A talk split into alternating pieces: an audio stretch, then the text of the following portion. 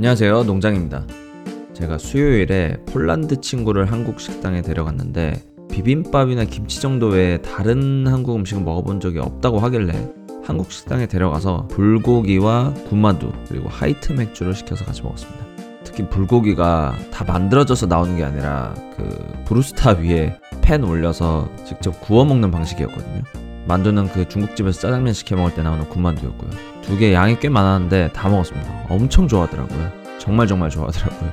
어, 불고기와 만두는 어, 외국 친구를 데려갈 때 절대 배신하지 않는 것 같습니다. 너무 기분이 좋았어요. 마블 영화 전문 팟캐스트 마블 영화 뉴스 37회 오늘은 드라마 소식 두 개입니다. 이번 주에는 에이전트 오브 쉴드 시즌 6 트레일러가 나왔어요. 어, 시즌 5에 이어서 계속 우주를 배경으로 전개되는 듯한 에이전트 오브 쉴드인데요. 처음 시즌 1, 2는 어, 사람들이 기대한 드라마는 좀 달라서 실망감이 좀 컸지만 왜냐면 드라마에서 캡틴 아메리카 같은 히어로 얘기는 하면서 정작 히어로는 한 번도 안 나오니까 그게 좀 실망이 컸어요. 뭐 중간에 닉퓨리 배우가 한번 출연을 하긴 했지만 닉퓨리로 그거야 뭐 단발성이었고 오히려 후반 시즌에 가서 오리지널 스토리로 갔을 때 훨씬 인기가 많아진 것 같습니다. 주로 뉴욕을 배경으로 펼쳐지는 다른 마블 드라마와는 달리 어, 시즌 4는 가상현실, 시즌 5부터는 우주가 배경으로 나오는 등 CG가 좀 부족하긴 하지만 스토리적으로는 오히려 어, 오리지널 스토리가 훨씬 신선해서 보는 재미가 있는 어, 에이전트 오브 실드입니다. 시즌 6 트레일러를 보면 퀘이크, 메이, 요요가 이제 주축으로 액션을 보여줄 것 같고요. 콜슨 요원은 어, 시즌 5에서 죽었기 때문에 맥, 어, 그 도끼 달린 shotgun 쓰는 캐릭터 맥이 어, 쉴드의 새로운 국장으로 취임을 했습니다. 콜슨은 녹화된 홀로그램이라는 설정으로 나오는 것 같아요. 한 가지 놀라운 건 시즌 6는 어벤져스 엔드게임 이후의 이야기라고 하고요. 아마 에이전트 오브 쉴드 제작진들도 어, 엔드게임이 어떻게 끝나는지 아직 모를 텐데 어떻게 시즌 6를 만들었는지 좀 궁금합니다. 아니면 엔딩을 시즌 6 엔딩을 여러 개 미리 여러 개를 준비를 해서 엔드게임 시나리오에 맞춰 변경할 수도 있겠네요. 아무튼 에이전트 오브 쉴드 시즌 6는 올해 여름에 방영 예정이고요. 예전 시즌과는 달리 좀 짧은 13개 에피소드로 방영이 됩니다. 다음 뉴스는요. 퍼니셔 시즌 2 간단 리뷰를 한번 해볼게요. 스포일러가 있으니 아직 안 보신 분들은 어, 지금 stop해 주시고 시즌 2 보신 후에 다시 들어주세요. 음, 시즌2의 간단한 스토리 개요를 말씀을 드리면 시즌1에서 새로운 신분증을 만들어 새 삶을 이제 사는 퍼니셔 프랭크가 어떤 계기로 다시 총과 칼을 잡고 범죄자들을 처단한다는 내용입니다. 피로 물든 과거를 뒤로 하고 새 삶을 살아보려는, 살아보려고 시도하는 프랭크였으나 처음에는 뭐 바텐더로 일하는 여성과 연애 노선을 타기도 합니다만 그러나 우연히 이제 술집에서 본 에이미라는 인물을 보호해 주려다가 결국 사람을 몇 명 죽이게 되고 결국 다시 예전의 퍼니셔로 돌아갑니다. 뭐 그 정도가 이제 전반적인 개요고요. 캐릭터 이야기를 좀 해볼게요. 퍼니셔, 주인공 퍼니셔. 여전히 완전 멋있었습니다. 근육이, 근육이 거의 괴물 수준이고 진짜 정말 근육이 괴물 수준이고 이제 전직 군인이었다 보니까 무기를 사용하는 모습이 정말 무섭습니다. 정말 한 마리 야수예요. 근데 프로페셔널 야수. 그럼 퍼니셔의 액션도 멋있고 연기도 정말 감정 연기도 정말 정말 이 사람은 이 배우는 퍼니셔구나 그렇게 생각을 했습니다. 다음은 새 인물 에이미. 에이미는 퍼니셔와 이제 술집에서 우연히 만나고 계속 같이 여행을 하는 10대 여자입니다. 보통 이런 드라마에서 나오는 지켜줘야 될 존재는 어, 나약하게 그려지는 경우가 일반적인데 에이미는 거짓말도 잘하고 그러니까 사기도 잘 치고 겁도 별로 없고 빈정대는 것도 잘하고 어, 무기도 겁 없이 쓰는 모습이 어, 신선했습니다. 퍼니셔가 마냥 지켜줘야 될 존재가 아니라 퍼니셔가 에이미한테 도움을 받는 장면도 많이 나와서 나름 균형이 어느 정도 있었던 것 같습니다.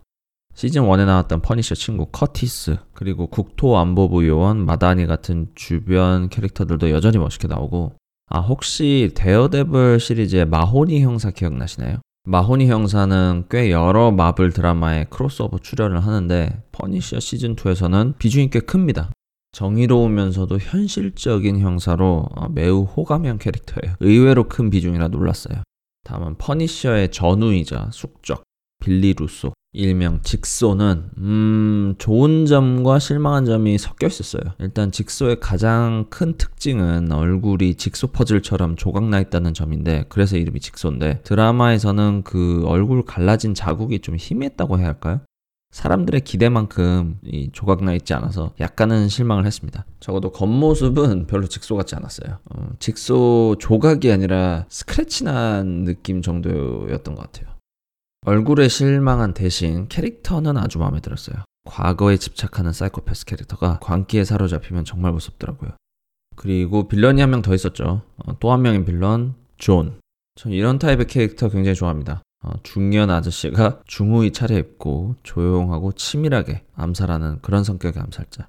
직소 캐릭터와 분위기도 다르고 꽤 괜찮았어요. 대신 캐릭터 스토리가 어, 직소만큼 풍부하지 못했던 건 좀 마이너스였던 것 같습니다.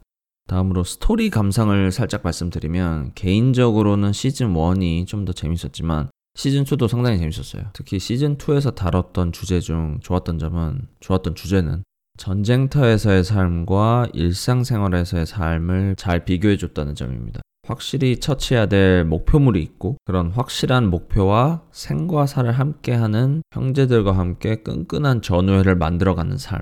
퍼니셔가 그걸 잊지를 못합니다. 아무리 일상에 돌아와도 일상이 평안해도 전쟁터만큼 내가 뭘 해야 되는지 목표가 확실하고 사람들과 그렇게 끈끈이 이어지진 않거든요. 모든 것이 명확하고 체계가 갖춰져 있는 삶에서 다시 평범한 삶. 누가 적이고 누가 아군인지 경계도 흐릿하고 목표도 사람에 따라 제각각이고 규율과 질서가 애매하게 돌아가는 그리고 사람들과 아무리 친해져도 전우애를 느낄 정도로 가까워지기는 어려운 삶. 그래서 어느 정도는 전쟁터를 그리워하는 퍼니셔의 모습을 어, 잘 보여준 것 같습니다. 그 점을 전 굉장히 높게 사고 싶어요. 시즌 1 때도 그랬지만 시즌 2도 참 깔끔히 끝난 것 같아요. 특히 퍼니셔가 마지막에 직소, 빌리를 망설임 없이 쏠 때는 쏴 죽일 때는 깜짝 놀랐어요.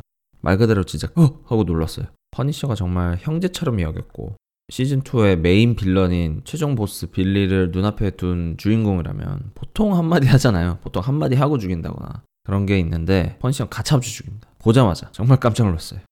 아직 퍼니셔 안 보신 분들은 꼭 추천을 드리고요. 어, 시즌 2 안 보신 분들은 시즌 1과 내용 이어지는 게 있기 때문에 시즌 1을 보신 후에 시즌 2 보시는 것을 추천을 드립니다. 넷플릭스에서 보실 수 있고 한국어 자막 지원이 되고요. 어, 대신 청소년 관람 불가니까 참고를 해주세요.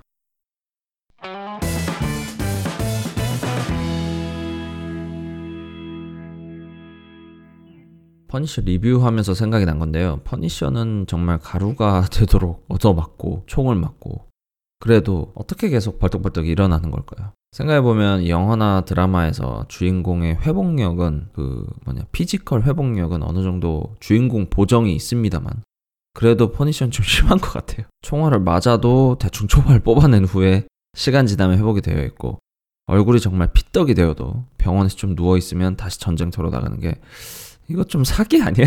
이렇게 느껴지는 부분이 있긴 있어요. 극장에서 상영하는 마블 영화들과는 다르게 보통 이제 넷플릭스 마블 드라마들은 기본 청소년 관람 불가라 그런지 주인공들이 몸에 상처를 많이 입거든요. 게다가 퍼니셔 같은 경우에는 슈퍼 파워가 있는 것도 아닌데 그런데도 벌떡벌떡 일어나는 거 보면 퍼니셔가 정말 광기에 정말 광기에 사로잡혀 있긴 한가 봅니다.